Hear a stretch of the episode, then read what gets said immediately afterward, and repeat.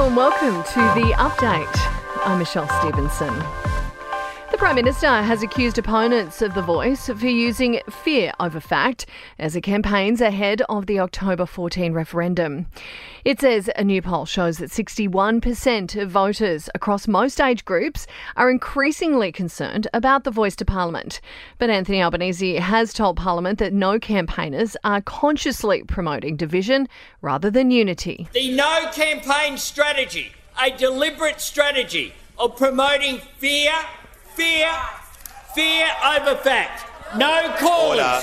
urged to use fear Order. over fact. Well, voice architect Marcia Langton has clarified her comments made at a WA referendum forum.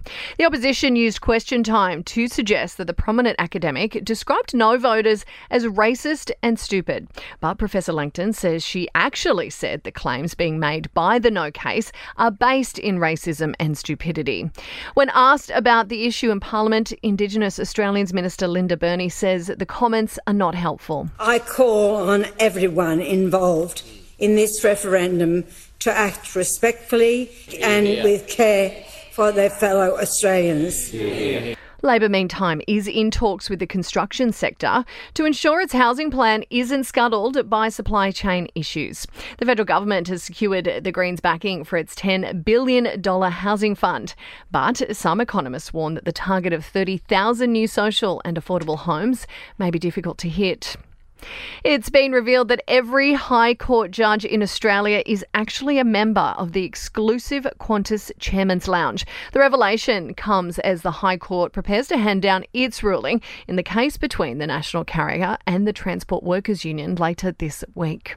And Coles is putting body cameras on staff to try and combat theft and violent behaviour toward workers.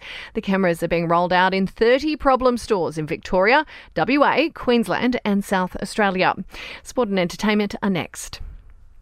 To sport and the GWS Giants are gearing up for their AFL semi final clash with Port Adelaide. They've won the last six of ten games at Adelaide Oval. And the Wallabies are tightening gaps in their defence ahead of the Rugby World Cup clash with Fiji on Monday. In your entertainment news, and Britney Spears' rumoured boyfriend has called her a phenomenal woman. Paul Soliz is the star's former housekeeper who has an extensive criminal record, adding that she's doing great amid her divorce.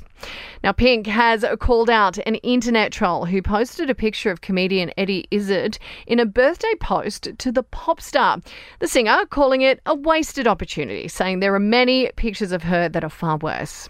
And Amy Schumer has released a not so serious apology to Instagram after she copped some heat for making fun of Nicole Kidman, the comedian accused of cyberbullying by mocking the Aussie actress's appearance. And that's the latest from the Nova Podcast News team. We'll have another episode of the update for you tomorrow. I'm Michelle Stevenson.